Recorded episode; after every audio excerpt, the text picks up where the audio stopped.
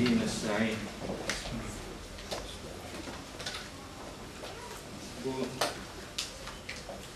hafta dersimiz Rahman suresinin 14. ayetinden itibaren ne kadar gidebilirsek o kadar gideceğiz inşallah. Geciktim, kusura bakmayın. 15 dakika. Biraz trafiğin acizliğine uğradım. Onun için geciktim. Telafi ederiz. Nasıl telafi edeceğiz? Dersi uzatarak. Başka bir telafi şansı yok. Zamanı geri alma şansımız yok. Dersi biraz uzattık, telafi edilmiş olur. Şimdi aşağı yukarı iki senedir bu dersi devam ettiriyoruz. Derse devamlı gelenler mutlaka gözlemlemişlerdir. Ben derse Kur'an-ı Kerim'den başka hiçbir şey getirmiyorum. Bu- Bugün ilk defa bir, bir şey aldım. İlk defa olarak. Bundan sizi haberdar etmek istiyorum. Bir bizim üniversitede fakülte dergisinde işte hocalar makaleler yazarlar. O makaleler yayınlanır. Dergimizin son sayısında bir makale yazmış idim ben. Makale bu bu dersi dinleyenlerin yarıdan çoğu kadın olduğu için, bayan olduğu için kalan kısmının da bayanlarla mutlaka anne, kız, kız kardeş, eş anlamında e, ilişkisi bulunduğu için bir makale yazdım. Onu size vermek istiyorum. Kadına yönelik şiddete Kur'an'ın bakışı diye bir yazı yazdım. Kadınla ilgili İslam kültüründe yerleşik kanaatlere Kur'an'ın nasıl yaklaştığı, Kur'an'da kadınlarla alakalı nelerin olduğu, kadına yönelik şiddeti bence tetikleyen unsurlar nelerdir? Onlarla ilişkili olarak bir makale yazdım. İlgisi, ilgi duyanınız olursa getirdim. Bundan fotokopi yapma imkanı var.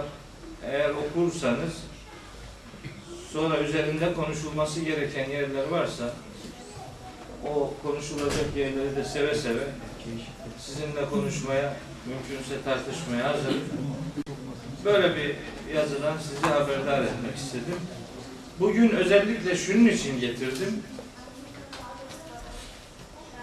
Ben şahsen Müslümanlar arasında kadına yönelik ayrımcılığı ya da şiddeti körükleyen bir takım gerekçeler var. Bu gerekçeler içerisinde bir tanesi kadının nereden yaratıldığı konusu. Kadının erkeğin e kemiğinden yaratılmışlığı iddiası var. Cennetten kovulmada Hazreti Adem'i eşinin ayaktığı, kandırdığı iddiası var. Ee, başka kadınların akıl bakımından ve din bakımından eksik olduğu iddiası var. Kadının güya Kur'an'ın ifadesiyle eşi tarafından dövülebileceği iddiası var. Şahitliğinin yarım sayılacağı iddiası var. Mirasta yarım pay alacağı iddiası var. Bu iddiaları doğru bir kaynaktan cevaplamak gerekiyor. İnandığımız gibi değil. Bilerek inanmamızı sağlamak için meseleye Kur'an'dan bakılmasının gerekliliğine inanıyorum. O itibarla ayrımın ilk maddesi olarak gördüğüm kadının erkeğin E kemiğinden yaratılmışlığı iddiasını Kur'an'ın kabul etmediğini, Kur'an'da ilk insanın nereden yaratıldığının cevabının verildiğini, bu cevaba rağmen bazı kabullerin ihdas edilmesini, kadına bakışta hatalı yaklaşımların meydana gelmesinin gerekçesi olarak gördüğümü ifade için bunları söylüyorum. Zira Rahman suresinin bugün okumaya başlayacağımız bölümünde ilk 14 ve 15. ayet insanın ve cinlerin yaratılışıyla alakalıdır. Kur'an ilk insanın nereden yaratıldığını ve eşinin de nereden yaratıldığını söylüyor. Buna rağmen yani Kur'an'ın açık beyanına rağmen ilk insanın yaratılışında bir takım yani mizansen diyebileceğim kanaatlere sahip olmayı Kur'an adına tehlikeli görüyorum. Genellikle şöyle inanılır. Cebrail aleyhisselam ve melekler çamurdan bir insan heykeli yaparlar. O insan heykeli tam insan şekline dönüştürülünce Allahu Teala ona ruhundan üfler. Böylece ilk insan böyle bir heykelin canlanması şeklinde varlık kazanır.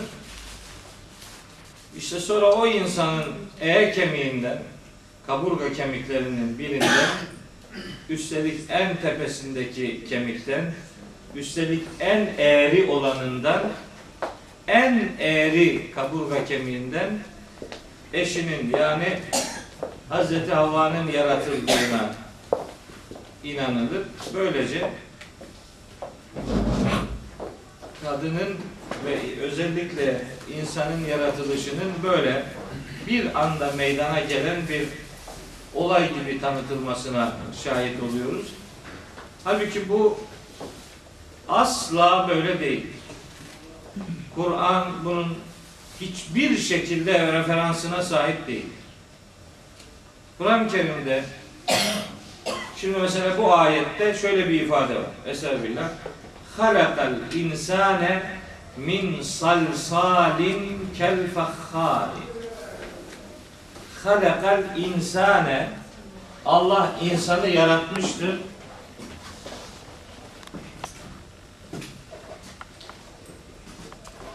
Halakal insane min salsalin insanı salsalden yaratmıştır. Salsal. Nasıl bir salsal bu? Kel fakhari fakhara benzer. Şimdi burada böyle diyor allah Teala. İnsanı fakhar gibi bir salsalden yarattı. İlk insanın yaratılışıdır. Hani Rahman suresinin 3. ayetinde halakal insane allemehul beyan demişti. İlk insanı yarattı, ona kendini ifade edebilme yeteneği verdi. İşte o ilk insanın yaratılışıdır. Burada konu edilen olay ilk insanın yaratılışıdır. İnsandan insanın yaratılışı değil. Yani eşeysiz üreme dediğimiz yaratılıştır. İlk insanın yaratılışı. Burada fakhar gibi salsalden yarattı. Bunun manasını söyleyeceğim ne olduğunu. Kur'an-ı Kerim'de ilk insanın mesela sudan yaratıldığını söyleyen ayetler var. İnsan sudan yaratılmıştır. Su.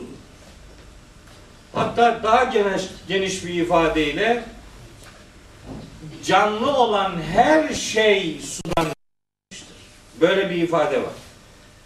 Enbiya suresinin 30. ayetinde Estağfirullah ve cealna minel ma'i külle şeyin hayyin. Biz her canlı şeyi sudan yarattık. Her canlı şey sudan yaratılmıştır. İnsanın da özellikle sudan yaratıldığını ifade eden pek çok ayeti kerime var. Bir, su. İnsanın yaratılışında bir su var. En önce su. Canlılıkla alakalı olması itibariyle insanın bir su geçmişi var.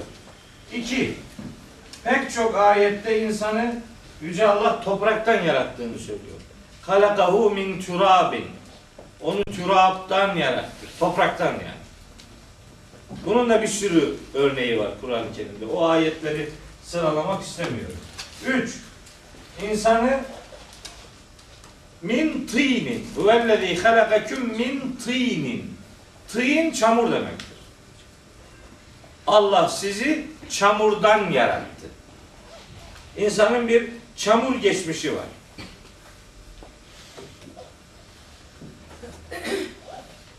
İnsanın yapışkan çamurdan yaratıldığını ifade eden ayet var. Yapışkan çamur.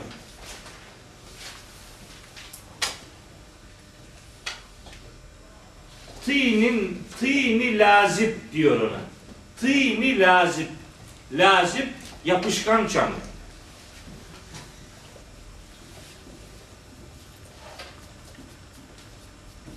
İlk insanla alakalı bu söylediklerimiz. Sonra başka bir ayette insanın hame-i mesnundan oluşmuş bir salsalden yaratıldığını söylüyor ki o kupkuru çamur. Kupkuru çamur. Hame-i mesnun. Salsal hame-i mesnun. Hame-i mesnundan bir salsalden yaratmış. İkisini beraber düşündüğünde kupkuru çamur demek bu. Sonra bir kara balçıktan yaratmak.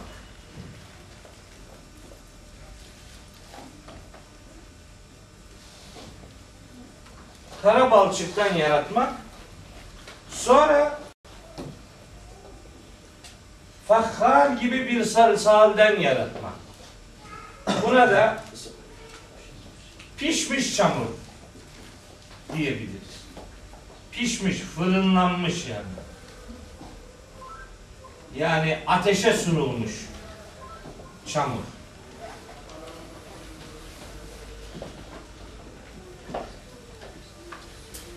İlk insanın yaratılışında böyle aşamalar var.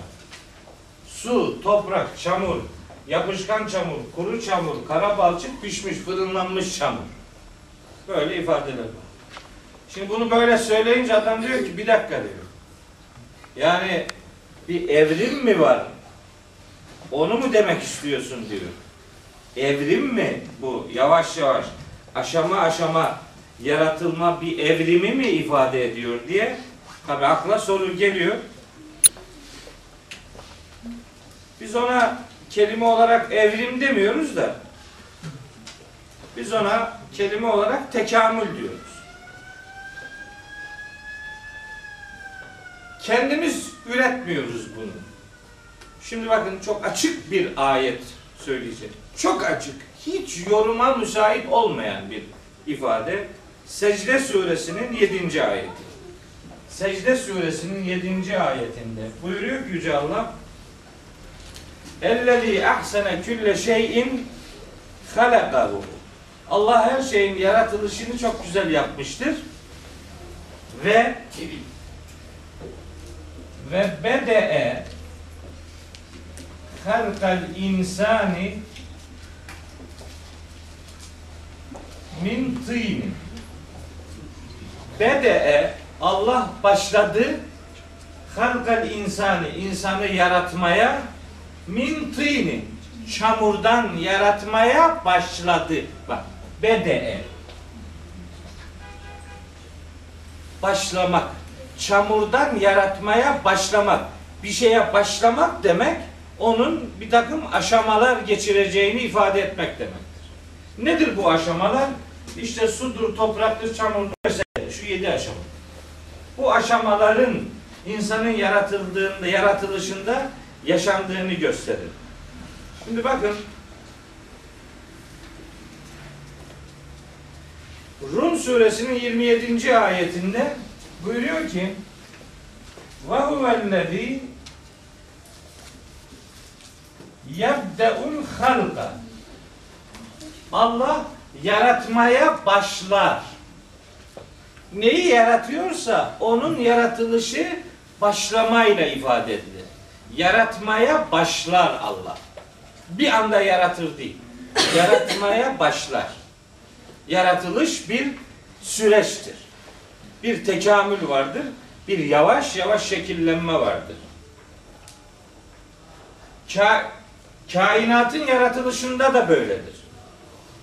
Kainatın yaratılışında şimdi tabi inşallah ömrümüz vefa eder de Fussilet suresini burada işleyebilirsek Fussilet suresinde kainatın hangi aşamalar geçirilerek yaratıldığını göreceğiz. Allah göğü iki günde yarattı. Yeri yaratıp düzenlemesi gökle beraber toplam dört günde olmuştur. Sonra göğün düzenlenmesi de ayrıca iki günde olmuştur. Toplam kainat altı günde yaratılmıştır. Bak süreç var. Bir anda yarattı bitti değil. Süreç var. Tabi o ayetlerdeki altı gün ifadesinden maksat bizim şimdi algıladığımız güneş sistemindeki dünyanın ekseni etrafında bir defa dönmesiyle oluşan zaman dilimi değil. Çünkü orada yaratılıştan söz eden ayetlerde henüz dünya da yok. Henüz güneş de yok. O sistemin olmadığı yerde kullanılan gün ifadesi anlaşılıyor ki bir evre de, demektir. Bir evre, bir aşama. Altı aşamada yarattı Allahu Teala. Sistemin yaratılışında böyle bir süreklilik, aşama aşama, tekamül, hadi diyelim evrim vardır. Evrim Darwin'in dediği gibi türler arası geçişi ifade etmez. Her varlığın kendi varlık geçmişinde sahip olduğu tekamülün ifadesidir. Başka başka varlıklar araya konu olmaz. Şimdi biliyorum bir kısmınızın aklına geliyor ama dillendiremiyorsunuz. E öyle diyorsun ama Allah yaratmadan söz ettiği ayetlerde bir anda yaratıp ol der hemen her şey olur idi. Yani Yasin suresinde vardı Estağfirullah. İnnemâ emruhu ila erade şeyen. Allah bir şeyi murad ettiği zaman onun işi şudur. En yakule lehu o şeye der. Ne der? Kün. Kün der. Ol der. Feyekûn. O da hemen olur. Ol der, hemen olur. Bu hemen her şeyle alakalı bir yasadır. Özel olarak insanın yaratılışı ile ilgili de Ali İmran suresi 59. ayette var.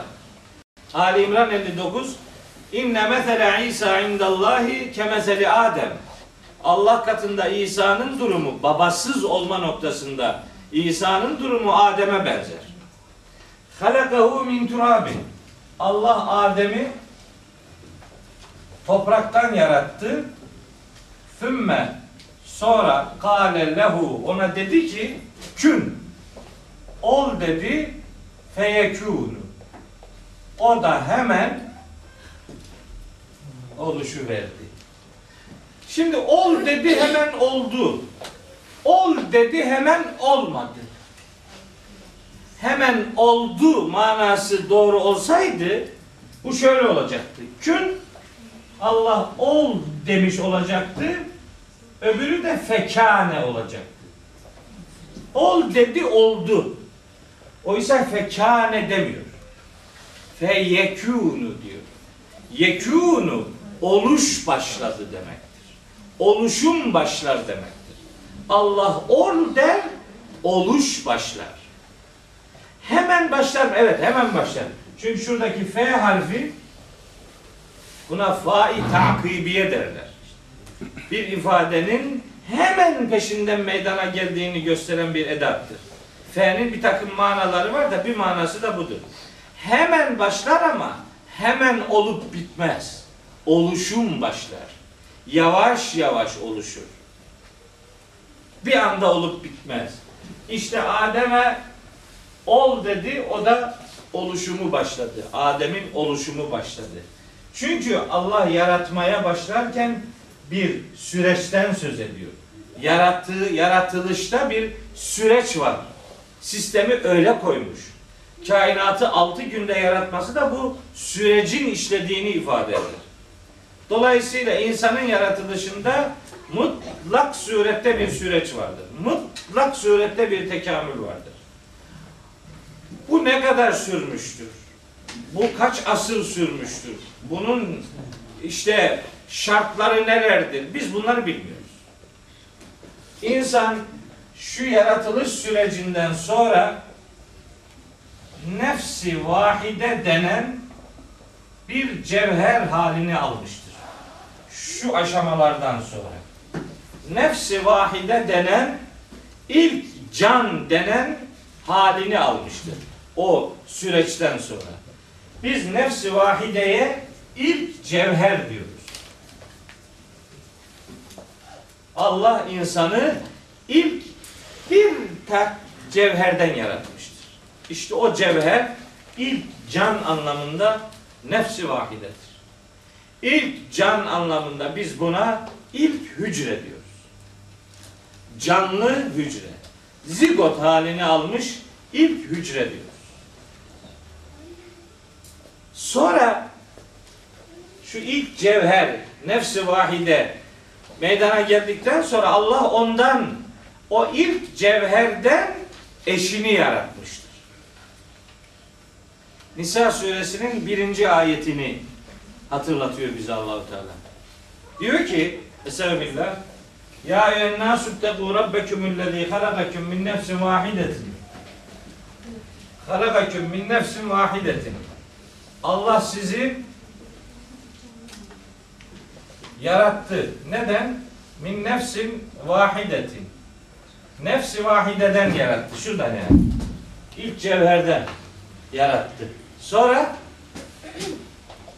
ve halaka ve yarattı minha bu nefsi vahideden zevceha eşini.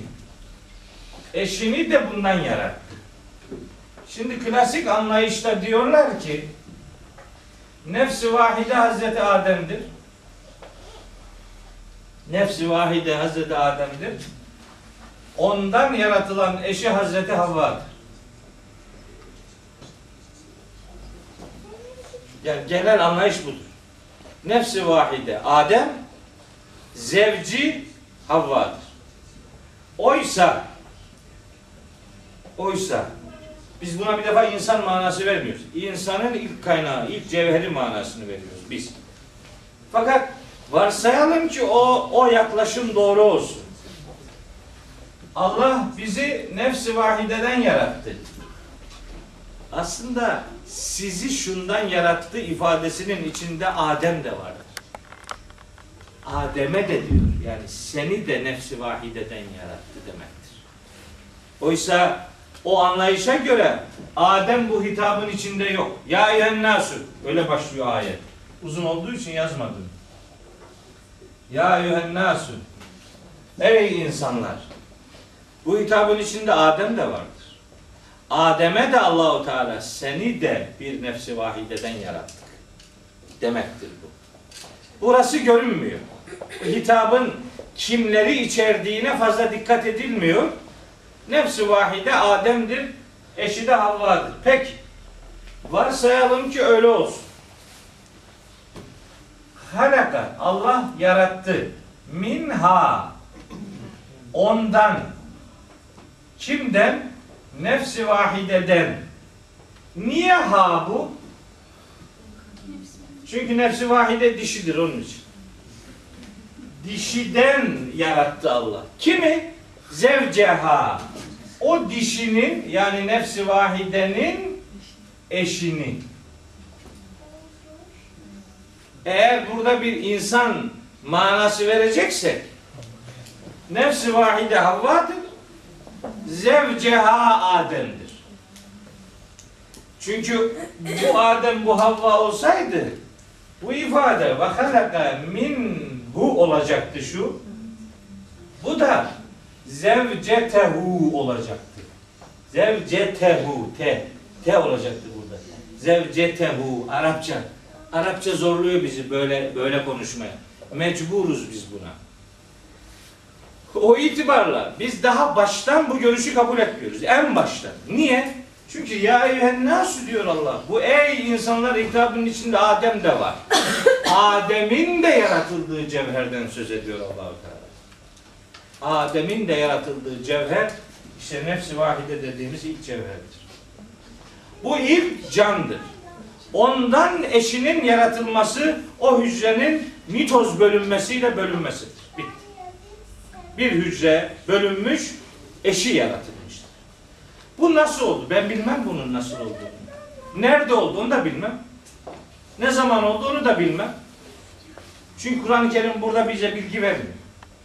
O şartların nasıl şartlar olduğunu biz bilmiyoruz. Ama ilk insanın yaratılışının şu aşamaları geçirdiğini, yaratılışın bir süreç oluşturduğunu, insanın yaratılışının bir süreç ol- oluşturduğunu ve bütünüyle yaratılışın böyle bir tekamül sistemine dayandırıldığını bu itibarla ilk insanın yaratılış, yaratılışının kaynağında ilk cevherin, toprağın, suyun, çamurun, kuru çamurun, balçık çamurunun, fırınlanmış çamurunun bulunduğunu bu nefsi vahide halini aldığında insana ruhun da üflendiğini yani artık bir canlı haline geldiğini artık nefes alma özelliğine sahip kılındığını nefsi vahidedeki nefis kelimesinden anlıyoruz.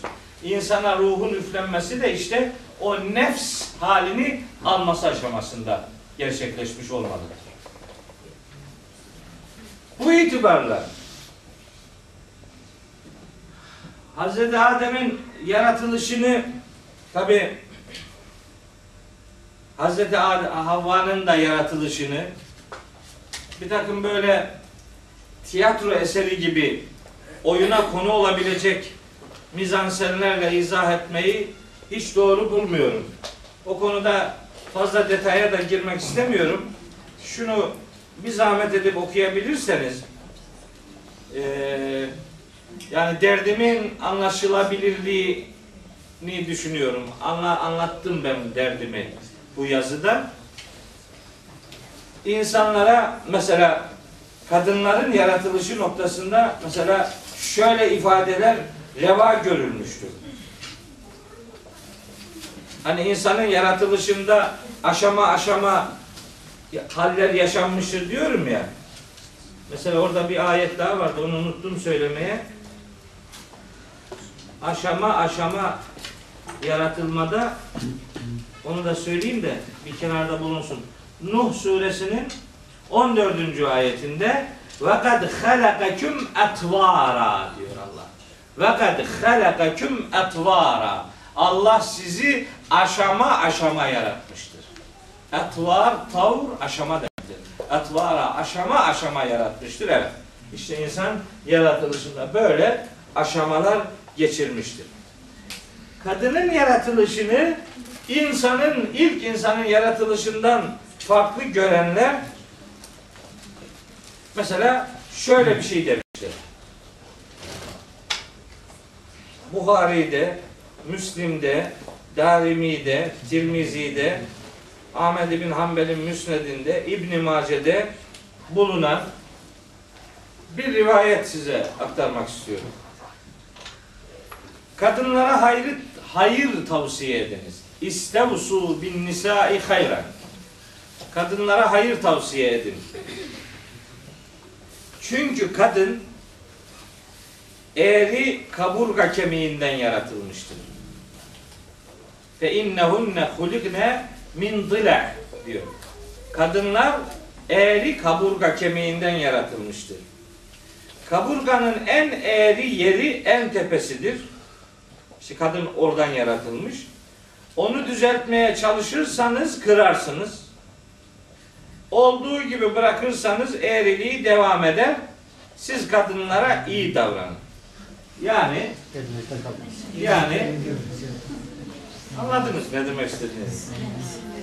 Böyle şey yapma yani. Bu- Bununla uğraşma. Yanarsın. Doğrultacağım deme. O doğrulmaz yani. Ne kadar ne kadar uğraşsanız başka bir rivayette doğrultamazsınız. Kırılması doğrultayım diye uğraşırken kırarsınız. Kırmak da onu boşamak demektir. Doğrultmaya çalışmayın, boşamayın. O eğri haliyle ondan istifade etmeye devam edin diyor. Yani böyle. Bu, bu, bununla uğraşma. Peki soruyorum şimdi burada. Ya madem bu eğri, madem doğrulmaz, niye peygamberimiz demiş ki bunlara hayır tavsiye edin? Doğrulmaz ki bu. Sonra Allah'ın eğri yarattığını doğrultmaya çalışmak kimin haddine düşmüş? Ona hayır nasıl tavsiye edersin? Sana ne? Sahibi bunu böyle eğri büğrü yaratmış, bitti. Bir soru daha var, onu da kimse sormuyor. Kaburga kemiği eğri, en eğrisi, en tepesi, en eğrisi olandır. Bu eğridir, bunu doğ- doğrultmayın. Kaburga kemiğinden, eğri kaburga kemiğinden yaratılan kadın eğri oluyor. Kaburga kemiğinin sahibi olan erkek doğru oluyor. Kemikten yaratılan eğri oluyor, kemiğin sahibi doğru oluyor. Soru sormak yok. Niye? Öyle anlaşılmış. Öyle gidiyor.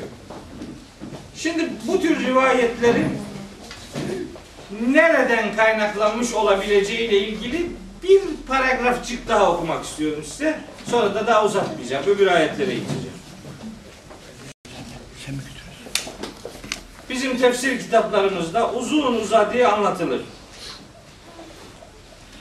Mesela Taberi'den size ufak bir şey, bir anekdot ak- aktarayım.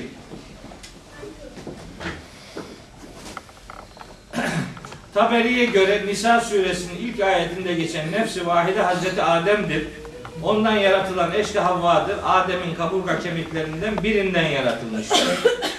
Süddi kaynaklı bir rivayette Hazreti Adem'in cennette iskan edildiğini, yanında kendisiyle huzur bulacağı herhangi bir eş olmadan orada yürüdüğünü, bu arada uyuduğunu, uyandığında başucunda Yüce Allah'ın Adem'in kaburga kemiğinden yarattığı bir kadının oturduğunu görünce ona kim olduğunu sormuş, doğru. Onun da bir kadın cevap verdiğini, niçin yaratıldığını sorunca da benimle huzur bulsun diye cevabını verdiğini naklediyor. Böyle rivayetler var. Şimdi bakın bu rivayetler ve okuduğum, başta okuduğum hadis diye sunulan rivayet. Hadis olduğuna inanmıyorum. Onun için rivayet diyorum. Rivayet, bir söz. Bu nereden geliyor bunlar acaba? Şimdi bak. Altı satırlık bir küçük paragraf.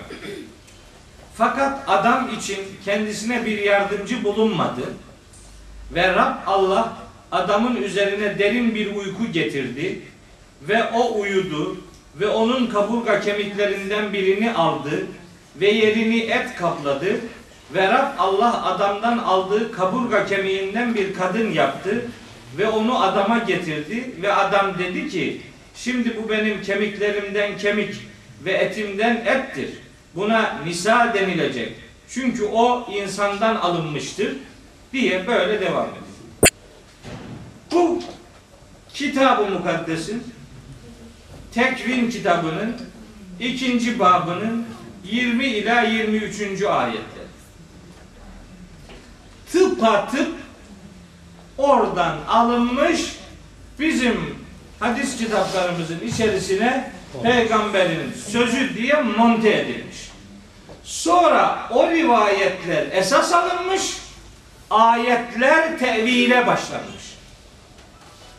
Sonra sonra çıkışı böyle arızalı olan bir yorum tekniğinin akıbeti de herhalde kapkaranlık olur. Sonra kadın tabi suçlu görülür.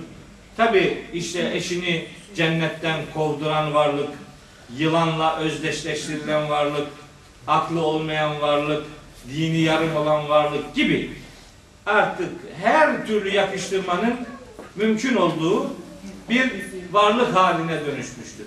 Ben bu derste sadece konunun diğer taraflarını değil, sadece kadının erkeğin e kemiğinden yaratılmış olduğu iddiasının Kur'an'ın ilk insanın yaratılışıyla ilgili verdiği bilgilerle hiçbir şekilde uyuşmadığını öyle bir heykel gibi yaratılışın şekillendirilmesinden sonra ona ruh üflenip onun canlandırıldığı kanaatlerinin de birer mizansenden öte bir değer taşımadığını Kur'an'ın ilk insanın yaratılışıyla ilgili verdiği bilgilerin işte önemli bir bölümünü burada sizlere naklettiğim ayetlerden oluştuğunu kadınla ilgili bir başlığın bu kadarcık ifadelerle doldurulmasının, e, anlaşılmasının ehemmiyetini ortaya koymak üzere bu biraz konuyu aşan e, detayı sizlere vermeyi uygun gördüm. Bu bir metot meselesidir. Siz bir konuyu nereden, nasıl anlayacağınızı belirleyeceksiniz. O metoda uygun olarak kanaat sahibi olacaksınız. Buradaki arıza şudur bence. Rivayetler esas alınıyor. Ayetler rivayetlere uygunsa delil olarak sunuluyor. Ayetler rivayetlere uygun değilse ayetler yorumlanıyor. Tevil ediliyor. Genel takip edilen metot budur. Fakat ben bu metodu doğru bulmuyorum. İlk insanın yaratılışı eğer hakkında Kur'an'ın bilgi verdiği bir konuysa ki yaklaşık 50 tane ayet var bu konuda. Öyle öyle bir tane filan değil. Bir tane bile olsa yeter de bir tane bile değil. 50'den fazla ayet var. İlk insanın yaratılışıyla ilgili. Hani eşeğsiz üreme anlamındaki ilk insanın ilk insan olması sürecini anlatan 50 küsur ayet var. Sonra insanın normal üreme sistemiyle alakalı geçirdiği evreleri anlatan da bir o kadar ayet var. Onu da işte öyle bir konu geldiği zaman, öyle bir ayet geldiği zaman Kur'an'ın o konuda da neler söylediğini bugünkü bilimin, jinekoloji biliminin, embriyoloji biliminin, histoloji biliminin ulaştığı sonuçlarla Kur'an-ı Kerim'in nasıl buluştuğunu ya da onların Kur'an'ın bu ifadelerine nasıl geldiğini gösteren pek çok örnek ayetimiz de var. Ama şimdi benim bugün burada anlattığım insanların normal üreme sistemleriyle alakalı Kur'an'ın dedikleri değil. Benim burada anlattığım ilk insanın yaratılışında yaşanan aşamalara Kur'an'ın nasıl temas ettiğidir. Evet. Şimdi tekrar ayete dönüyorum. Halakal insane ne yaptık sildik onu? Min salsalin kel fakhari Allah insanı salsalden yarattı. Kel fakhar. Fekhar gibi. Fekhar Fekhar çanak çömlek demek. Çanak çömlek gibi. Salsal pişmiş çamurda. Salsal aslında hani e, böyle e, güveç müveç yapan adamlara ne derler? Çömlekçi. Şimdi o iyi fırınlanmış olursa böyle vurursunuz ona içinden böyle çınlamaya yakın ses çıkar. Salsal işte öyle bir ses veren demektir. Buradan hareketle bazı İslam alimleri demişler ki salsal insanın hamurunda onun ses verebilen, konuşabilen bir varlık olarak yaratılışını ifade eden bir ince mesaj vardır. salsal ses verebilen, konuşabilen, konuşabilme özelliğiyle hamuru buluşturulan varlık demektir. Fakhar ise çanak çömlek benzetmesi o da kırılganlığı bazen dayanıksızlığı, güçsüzlüğü ifade eden, kırılabilen, bazen kırıldığı zaman da onarılamayan, eski haline gelmeyen e, nesnelerdeki o fiziksel yapıyı ifade eden insanda böyle bir tarafın bulunduğunu söylerler. Hatta bazıları derler ki toprağın salsal hali alması yani böyle fırınlanması, ateşle bulundurulması, buluşturulması insanın şeytani bir mayayla da hamurunun buluşturulduğunu gösterir. Şimdi insanda nefis diye bir şey var. Biz ona şeytanın insandaki şube müdürü diyoruz. Şimdi nefis insanın şeytanla buluşmasını sağlayan e, bir e, güçtür. Şeytan ve içinde bulunduğu cinler de gene bir sonraki ayette ifade ediliyor. Yalın ateşten yaratılmıştır. Halakal canne Allah cinni yaratmıştır. Min maricin min narin Yal- yalın bir ateşten Allahu Teala cinleri yaratmıştır. Öz ateşin özünden yaratmıştır. Min nari semum diye geçiyor o Hecr suresinde. Yalın ateş, ateşin özü, rüzgar gibi kavuran, ateş saçan bir e, özellikten cinlerin yaratıldığını söylüyor. Can kelimesi bir cin demektir. Cin kelimesi cinler demektir. Can bir cin demektir. Cin cinler demektir. Ve halakal canne Allah canlı yani görünmeyen varlık türünü ateşin özünden yaratmıştır. Şeytan da cinlerden biridir. O itibarla buradaki can kelimesine şeytan, direkt şeytan manasını verenler vardır. Çok yanlış değildir ama tam da gerçeğin tamamını kapsamıyor. Görünmeyen varlıkları Allah ateşten yaratmıştır. Hatta buradaki can ifadesinin içine meleklerin girdiğini ifade edenler de vardır. Ce, cin, cin, cenne, yecünnu, ecinne, cennet kelimelerinin asıl kelime anlamı saklı, kapalı demektir. Mecnun mesela, aklı kapalı insan demektir. Cennet, bahçe, yapraklar üzerini örttüğü için altı görünmeyen yer demektir. Cenin, ana rahminde bulunan çocuk, rahimle kaplı olduğu için ona cenin denir. Cünne, kalkan demektir. Kalkan, insanın kendisini işte e, siperde görünmez hale getirdiği için e, cünne kelimesi kullanılır. Cenne kelimesi işte görünmeyen varlık manasını taşır. Buradan hareketle meleklerin de aslında böyle bir e, yaratılış özelliğine sahip olduğunu ifade ediyorlar. Meleklerin Kur'an'da neler yaratıldığını bulamıyoruz. Yani öyle bir ayet yok. Onu hadislerden buluyoruz. Onun nurdan yaratılmışlığı.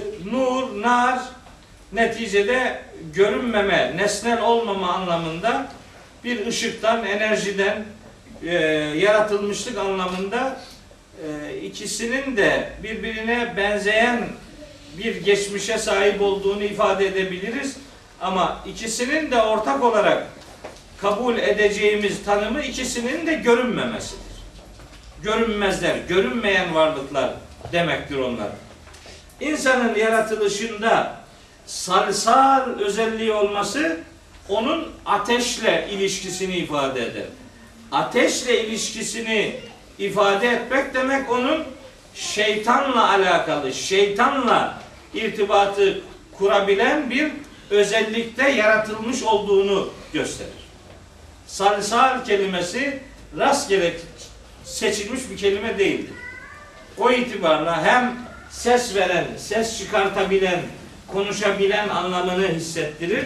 Hem de ateşle alakalı bir geçmişinin olduğunu ifade eder ayetteki salsal ilk kelimesi. Sonra buyuruyor Yüce Allah Estağfirullah fe bi eyyi alâi rabbikuma tükezziban Siz şimdi Rabbinizin hangi nimetlerini yalanlıyorsunuz? Buna geçen hafta iki, iki tercüme yapmıştım. İki tercüme var burada. Tek tercüme değil. İki tercümenin ikisi de doğrudur. Buradaki nimet yani ala kelimesini ayetin içiyle buluşturmak durumundayız. Yoksa ayet tekrar durumuna düşer. Siz şimdi Rabbinizin sizi topraktan yaratmışlığı, cinleri ateşten yaratmışlığı şeklindeki hangi nimetini yalanlıyorsunuz? Sizin topraktan yaratılmanız bir nimettir. Cinlerin ateşten yaratılması onlar için bir nimettir. Bu yaratılıştaki özelliklerden oluşan nimetleri nasıl yalanlarsınız siz? Ve bir ey yâlâ rabbiküm kendinden önceki cümlenin ya da cümlelerin vurgusudur. Onlarla alakalı bir hatırlatıcı mesaj verir. Rabbinizin hangi nimetlerini yalanlarsınız? Standart cümlesi her yerde doğru değildir. Metnin içiyle onu buluşturmak zorundayız. Bir önceki bebeği ala rabbiküm kezibanda yerden çıkan nimetlerle alakalı, gökten yukarıdaki sistemlerle alakalı içeriklere gönderme yapmıştık. Burada da insanın ve cinlerin yaratılış orijinine dikkat çeken bir anlamı ala kelimesine vermek durumundayız. Ala burada yaratılış orijinine dikkat çeken bir mana vermektedir. Sonra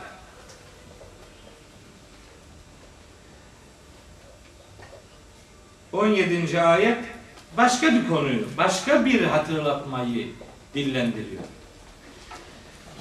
Bir şey daha söyleyeyim. Bakın bir surenin başında asıl verilmesi istenen asıl mesaj her ne ise surenin ilerleyen bölümlerinde ara ara o mesaja gönderme yapılır. Yani asıl konuyu unutmayın der gibi. Şimdi dördüncü ayette insanı yarattığını söylüyordu Allahu Teala. Üçüncü ayette. On dördüncü ayette bu defa insanın nereden yaratıldığına gönderme yaptı. Beşinci ayette güneşin, ayın bir hesapla varlığını devam ettirdiğinden söz etti. Şimdi 17. ayette oraya bir gönderme var. Nedir gönderme konusu? Estağfirullah. Rabbul meşrikayni ve Rabbul mağribeyni. İki doğunun da, iki batının da Rabbi odur. İki doğu, iki batı. Şimdi Kur'an-ı Kerim'de bu meşrik ve mağrib kelimeleri birkaç yerde kullanılıyor. Mesela Rabbul meşriki vel mağribi la ilahe illahu ve fettehidhu vekila diye bir ayet var. Müzzemmil suresinde. Orada Rabbul meşriki vel mağribi doğunun ve batının Rabbi diyor. Tek kelime kullanıyor. Meşrik, mağrib. Sonra Me'arif suresinde dönüyor. Rabbul meşariki vel meğaribi diyor. Bütün doğuların ve bütün batıların Rabbi diyor. Safat suresi 5. ayette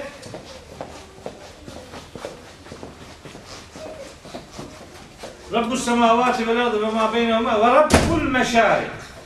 Meşarik kelimesini çoğul olarak kullanıyor. Yani bu kelimenin tekil kullanımları da var Kur'an'da. İkil kullanımları da var. Çoğul kullanımları da var. Bu buradan hareketle aslında verilen mesajın doğmak ve batmak özelliğine sahip olan her ne varsa ister bir tanenin adı verilsin, ister iki tanenin adı verilsin, ister çoklu ifade kullanılsın. Doğmak ve batmak özelliğine sahip olan ne varsa bilinmelidir ki onların sahibi Allah. Bir nesneyi doğan ve batan şeklinde yaratan Allah. İki doğu, iki batı ifadesini burada güneş ve ayla buluşturabiliriz.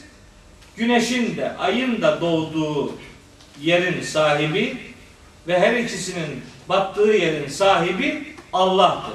Ama bu sadece güneşin ve ayın doğumuyla sınırlı değil bu iş. Batımıyla sınırlı değil bu iş. Doğabilen ne varsa onların hepsi Allah'ın kudretinin bir gereği olarak doğarlar ve batarlar. İki doğu var. Bazen bunu işte mevsimlerle buluşturuyorlar. İşte diyor ki yazın işte güneşin doğduğu yerle kışın doğduğu yer arasında fark vardır. O itibarla ikisi iki uç doğuş noktasını ifade eder. Güneşin bir yılda iki doğuşta kazandığı iki uç yeri anlatır diyorlar. Rabbul Meşrikayni mesela güneşin bir senede yazın ve kışın en uç noktalardan nereden doğuyorsa iki uç noktayı anlatır. Biz bunu biraz dar anlam gibi algılıyoruz. Çünkü bu iki doğunun güneş ve ay diye anlaşılması mümkündür. İki doğu ifadesinin Kur'an'da doğular diye türevinin bulunduğunu da bildiğimiz için toparlayıcı bir mana ile diyoruz ki doğabilen ve batabilen ne varsa doğmayı ve batmayı var eden Allah'tır. İşte fe bi eyyi ala rabbikuma tukezziban. Siz şimdi bu doğuş ve batış nimetlerinin hangi birini yalanlayabilirsiniz ki? Yani demek istiyor ki güneş bir gün doğmasa ne yaparsın? Ay bir gün batmazsa ne yaparsın? Bunun ne kadar büyük bir nimet, ne kadar büyük bir lütuf olduğunu düşünenler bunların yalanlanmaması lazım gelen ve yalanlanamayacak nimetler olduğunu görürler. Kainatla alakalı bilgi veriyor. Bakın şimdi gene kainat kitabından bir örnek. Ben hep söylüyorum Allah'ın üç tane kitabı var. Bir, vahyedilen tenzili kitaplar. iki insan kitabı. Üç, kainat kitabı. Bu kitap, Kur'an, bu üç kitabı buluştursun diye indirilmiştir. Bu üç kitabın yazarının tek varlık olan Allah olduğu bilgisini insanlara kavratmak için indirilmiştir. Bu kainat kitabına dikkat çekilmesinin asıl amacı Kur'an'ın iman, ahlak, ibadet ve muamelat dediğimiz alanlardaki sözlerinin, emirlerinin doğru olduğunu insanlara kavratmak için kainatın makro düzeyine dikkat çeken oradan diğer hukuk, ayetlerin mesajının doğru olduğu bilgisini yerleştirmeye gayret eder. Hani e, Fussilet suresinin 53. ayeti benim bu meramımı çok iyi anlatır. Orada buyuruyor ki Yüce Allah.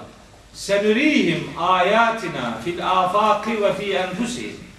Biz onlara ufuklardaki ayetlerimizi de göstereceğiz.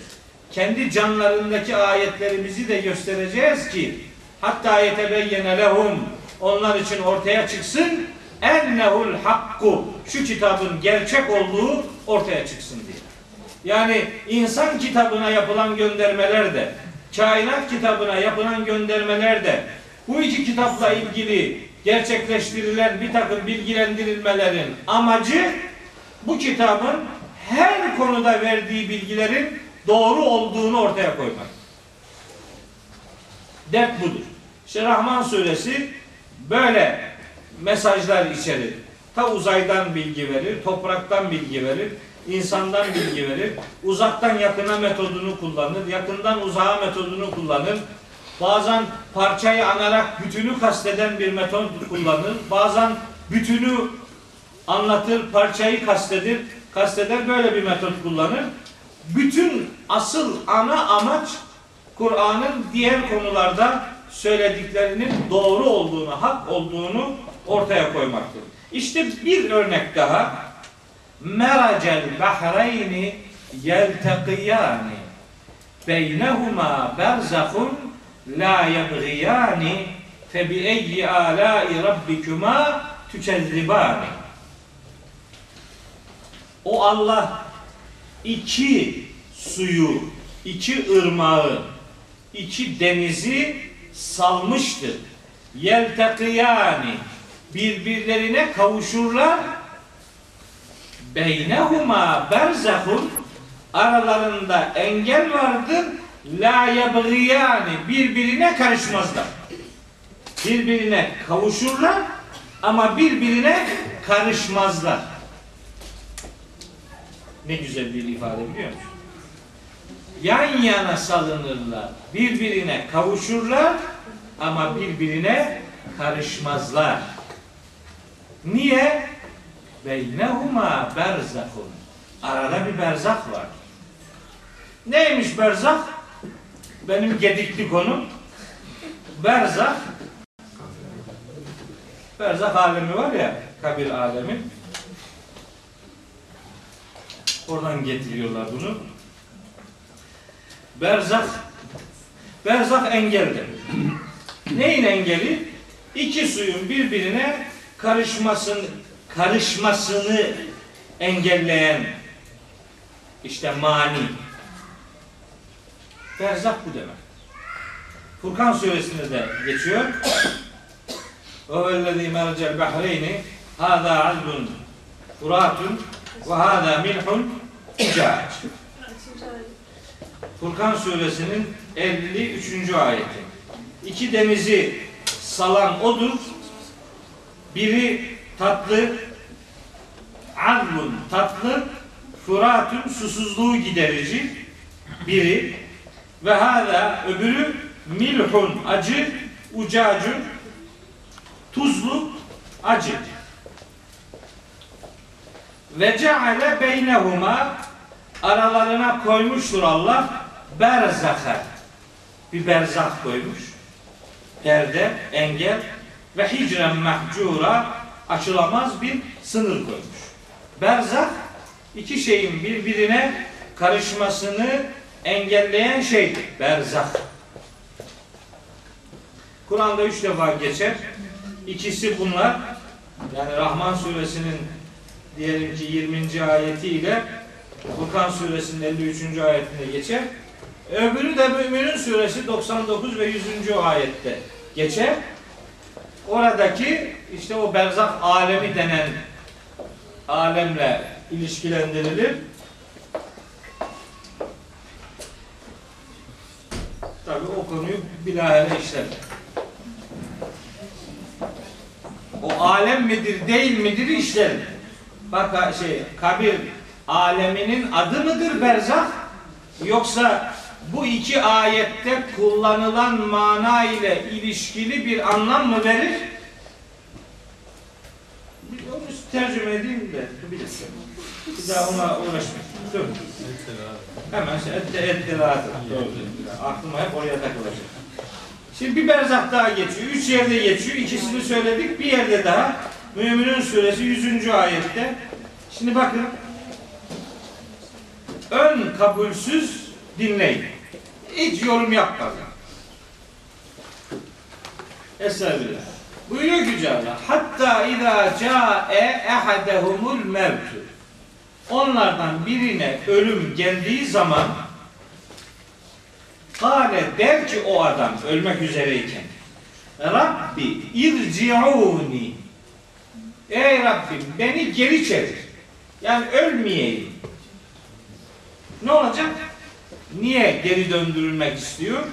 لَعَلِّي اَعْمَلُ صَالِحًا ف۪ي مَا تَرَكْتُ O terk ettiğim dünyada belki iyilikler yapabilir. Hala kararlı değil. Hala belki diyor. Lealli belki. Sen beni geri çevir bakalım. Bir düşünürüz yani. Belki bir takım iyilikler yaparım orada. Cevap veriyor Allahu Teala. Buyuruyor ki Kella Hayır İnneha kelimetun huve kailuha Onun bu sözü ağzında gevelediği bir lüzumsuzluktan öte bir değer taşımaz. Yani bu dikkate alınacak bir istek değildir. Çünkü kimsenin eceli tehir edilmez. Ve len yuakhirallahu nefsen izâ câe eceluha. Hiçbir can vakti geldiğinde tehir edilmez. Allah onu tehir etmez. Dolayısıyla bir geri dönüş falan söz konusu değil. Şimdi cevap veriyor tekrar. Diyor ki ve min veraihim bu adamların arkasında vardır. Arkasında ölmek üzere olan ya da yeni ölmüş olan adamın arkasında vardır. Ne vardır? Berzahun bir engel. Nereye kadar bu engel? İlâ yevmi yub'asûn. Diriltilecekleri güne kadar o adamın artık dünyaya geri dönmesine engel vardır. Geri dönemez bu adam. Bitti.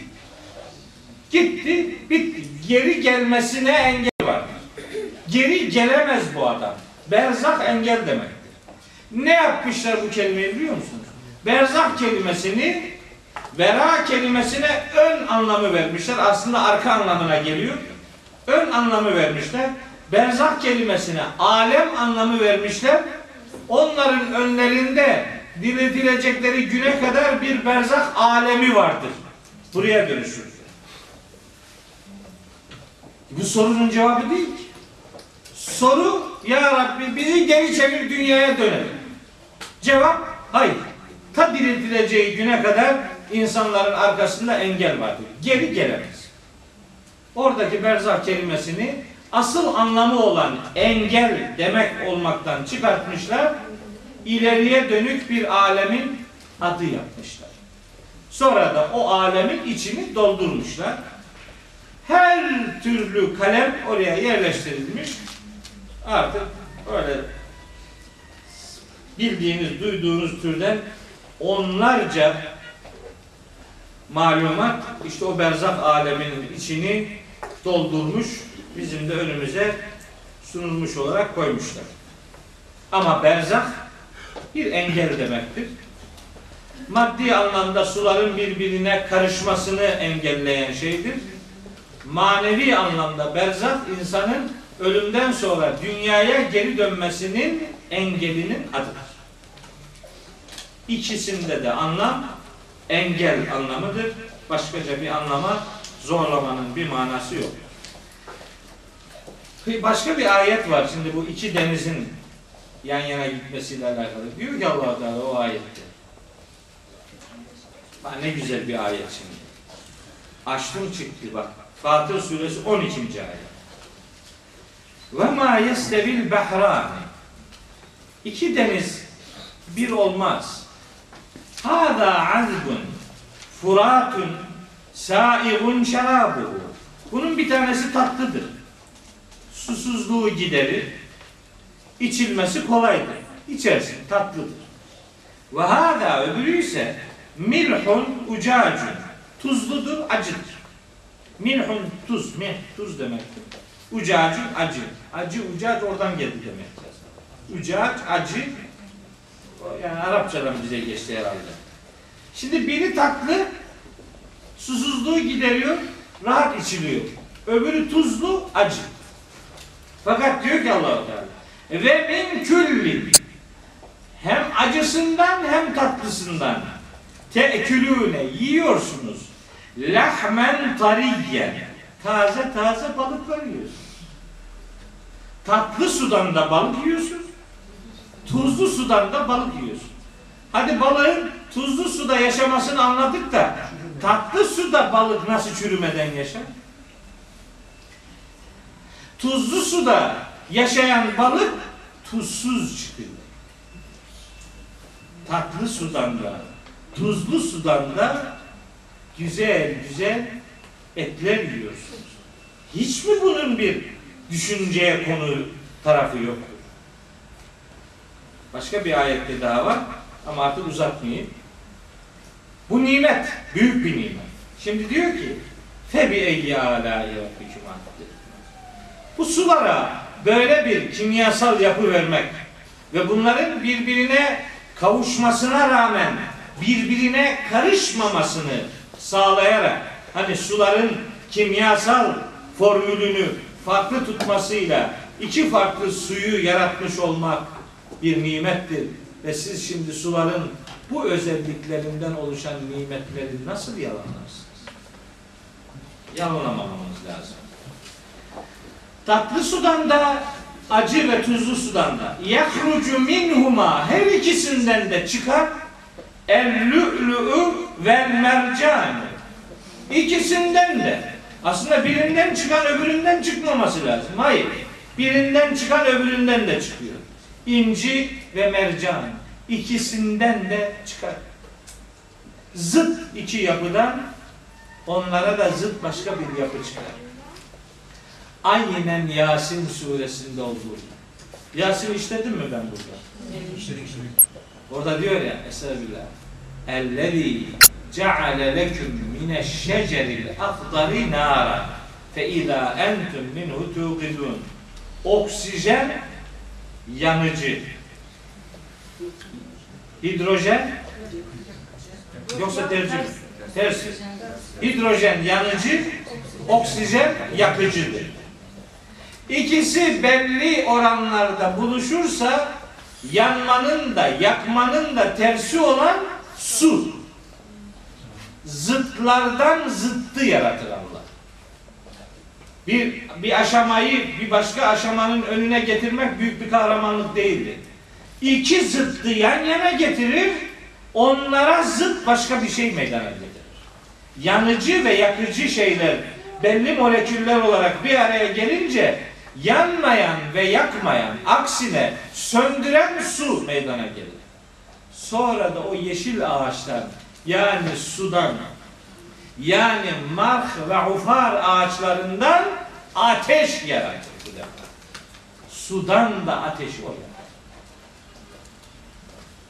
Efereytumun nârelleti turun e entum enşe'tum şecereteha em nahnul münşirun. O tutuşturmakta olduğunuz hani Vaka suresini işleyeceğiz inşallah. Muhteşem bir sure Vaka suresi. Oranın 71. ayetinde buyuruyor ki tutuşturduğunuz ateşi düşünün.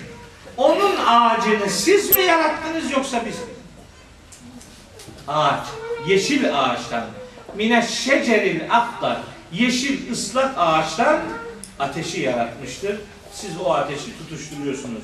Zıtlardan zıt yaratabilmek sadece hallak alem olan Allah'ın özelliğidir. Her türlü yaratmayı sadece o bilir. İşte iki farklı sudan inci ve mercanı o çıkartıyor. Siz şimdi inci nimetini mi, mercan nimetini mi yalanlayacaksınız? Yok, bu o sudan çıkmıyor mu diyeceksin. Diyemez.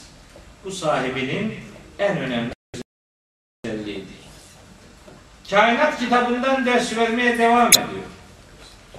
Artık bitiriyorum. Velehul cevari el munşaatu fil bahri kel a'lam. Sade su bu işe yaramaz.